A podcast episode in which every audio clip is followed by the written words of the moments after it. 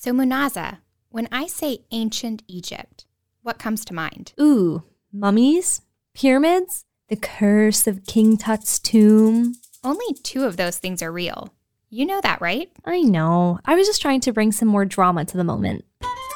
I'm Gabby Salazar. And I'm Munaza Alam, and we're the hosts of How We Explore. I'm a National Geographic explorer and one of the authors of the book No Boundaries from Nat Geo Kids. It's about other women explorers and scientists like Munaza. I'm an astronomer who looks for and categorizes exoplanets. We get the question all the time how do you become an explorer? And what does an explorer do? In this podcast, we'll talk to 10 explorers who contribute to science and exploration through different fields and learn about the challenges and the inspirations they have along the way. From digging for ancient artifacts to gazing at the stars, these explorers have adventures in the farthest flung reaches of the world. They're scientists, explorers, and leaders who took risks and overcame problems to become who they are today. After hearing all these amazing stories, we wanted to share them with you and show you how we explore.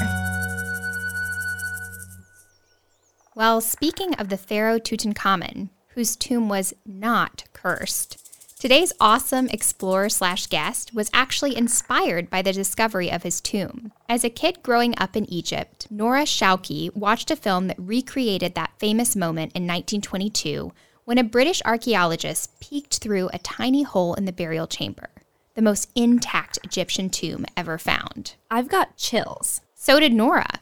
She immediately knew what she wanted to be when she grew up. But between knowing what she wanted to do, studying ancient Egyptians, and actually accomplishing her dream, there was a lot of messy in between. Like mummies coming back to life?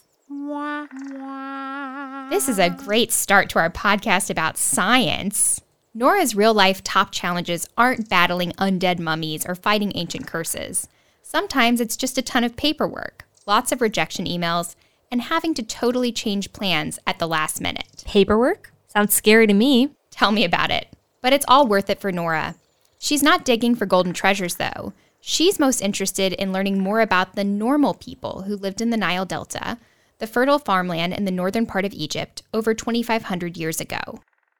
Well, for me, I focus on the daily lives of ordinary people because everyone does tend to focus, even in the academic world, not just in the you know, social media and pop culture and all that, they also focus on the elites and the, the royals, but no one focused on the majority of the population, which was the normal people like us. So it would just be the equivalent of just focusing on the U.S. presidents or the kings and queens we have today instead of um, normal people. So rather than uncovering palaces or temples, Nora studies the homes of average Egyptians? Exactly. She wants to know stuff like what did they eat? How did they worship? Why did they move around? I've never thought about it like that before. And to do this work, Nora selects sites where she thinks everyday people might have lived. Then she reads a ton of papers written by other archaeologists and studies the history of the area. You have to really have a strong, solid theory as to why this place is important. Like you have to create a story. It's, it's a story that you're you're kind of piecing together. It's like puzzle pieces. And when you excavate, then you confirm where the pieces go.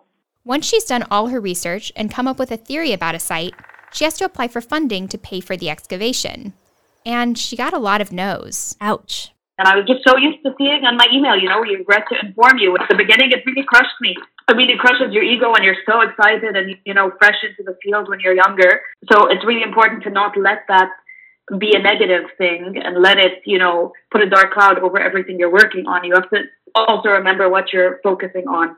But amid all the no's, she got one yes. The National Geographic Society agreed to provide the funding and support for Nora to dig in a small village. It would be the first project she'd ever been in charge of. All she had to do was get a permit from the government to dig, and then boom, it'd be excavation time.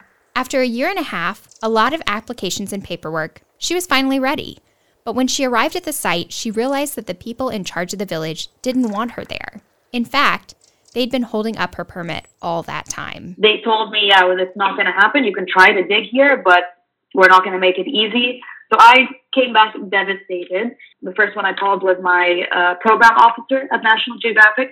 Uh, I called him from the field. I was shaking, and I remember this so well. I didn't know what to do.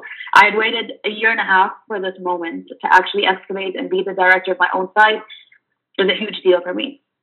And also that this is a huge chunk of my research um, academically. So, so I had to really take an executive decision and think about it, what I was going to do. I can either dig at the site, follow everything as planned, but risk the safety of my team and myself, and also running out of funding within two days, and also risk the research because also me coming there put the site more on the map so it means if they're looting the site already, they're going to loot it at a more alarming speed. Nora was worried that the artifacts at the site might be in danger of being lost. She cared too much about the history to let that happen. Oh no, the dig, her dream. Nora was in a tough spot, but in the end, she made the choice to abandon the project and the site. Oof, I feel bad for her, so much work. I've definitely had plans fall through before, and it can be frustrating. Me too. But good thing Nora came up with a backup plan. She chose a new site and filed for a new permit. And this time it worked. She was able to lead her dig at a site called Tel Tamai. Nora says the excavation is the fun part, but it's still really hard work. Typically, we'll wake up at around 4:30, 5 a.m. because we need to excavate um, while the sun's out. And when it's that early, it's, at least the weather is a little cooler, so it's a little better for us. And then we start excavating um, in the trenches that we have lined out. So they're all systematic, so we know exactly where um, everything we find comes from. We have to document everything, or everything we're doing is for no reason. Because essentially, archaeologists, archaeology itself is we're destroying history because we're breaking it down. So if we don't document everything, how we found it, how we put it back together, where we store it, then we're not doing it any justice. We have to figure out how you know how to understand it historically. So we start excavating. If there are any finds, we bag them right away. We label it with the date, the what the find is. Uh, we have the location of it. Everything is uh, photographed and mapped in. Then we head back to the dig house. We have lunch, and then everyone has one hour break. And then we continue working again in the lab. That's when we study all the finds that we had from the day and then uh, we're processing all of the finds and we have to put them in an excel sheets and you know understand how uh, to keep everything in order. And then upload all the images as well to have them in one database. And then uh, we use all this information. We do this every day. And then at the end of the season we create a, a season report. Those are some long days. What does nora always pack when she excavates her trowel. It's a small tool used for digging, and Nora says it's especially useful to pull back layers of soil to uncover ancient mud bricks. I almost forgot she digs for mud structure in mud. Does she have a favorite find? Yes, one time Nora uncovered the skeleton of a woman who died thousands of years ago, but she was still wearing something special. My favorite part about this was that she still had um, a necklace around her neck in a blue stone, lapis lazuli, which is actually my personal favorite stone. It's a very deep blue um, stone with gold flecks in it. And it was very rare um, in the ancient times. It still is rare now. It's mined in Afghanistan. And uh, it was very expensive at the time as well as today. It was nice that her, the necklace was still, it was something left behind, you know. What a treasure. Nora was the first person to touch that necklace in thousands of years. She has such a cool job. She does, but it was a rocky, or I guess sandy road to get where she is now. You know, not all exploration for anyone in the world has to be in some exotic location. It could be in your own backyard. It doesn't matter what every every place in the world you have. Um, there's historical significance, so you don't have to travel into the you know the Amazon or go to a, some random jungle or island or whatever. It's important to know that there's a huge history in things, even if it doesn't look like it from the surface, because you wouldn't think it looks like a trash dump from the surface, but actually it used to be an ancient royal city. You know, I'm going to go look for what cities might be buried under my backyard, and I hope I don't unlock any ancient curses. Munaza! Thanks for listening, future explorers. If you want to learn more about Nora Shawki and her work, check out the book No Boundaries about women scientists and explorers. It was written by me, Gabby Salazar, and my fellow explorer, Clare Fieseler. And it's available wherever books are sold. That's it for this episode. Join us next week as we talk to an ecologist about how she came to study elephants at Gorongosa National Park in Mozambique.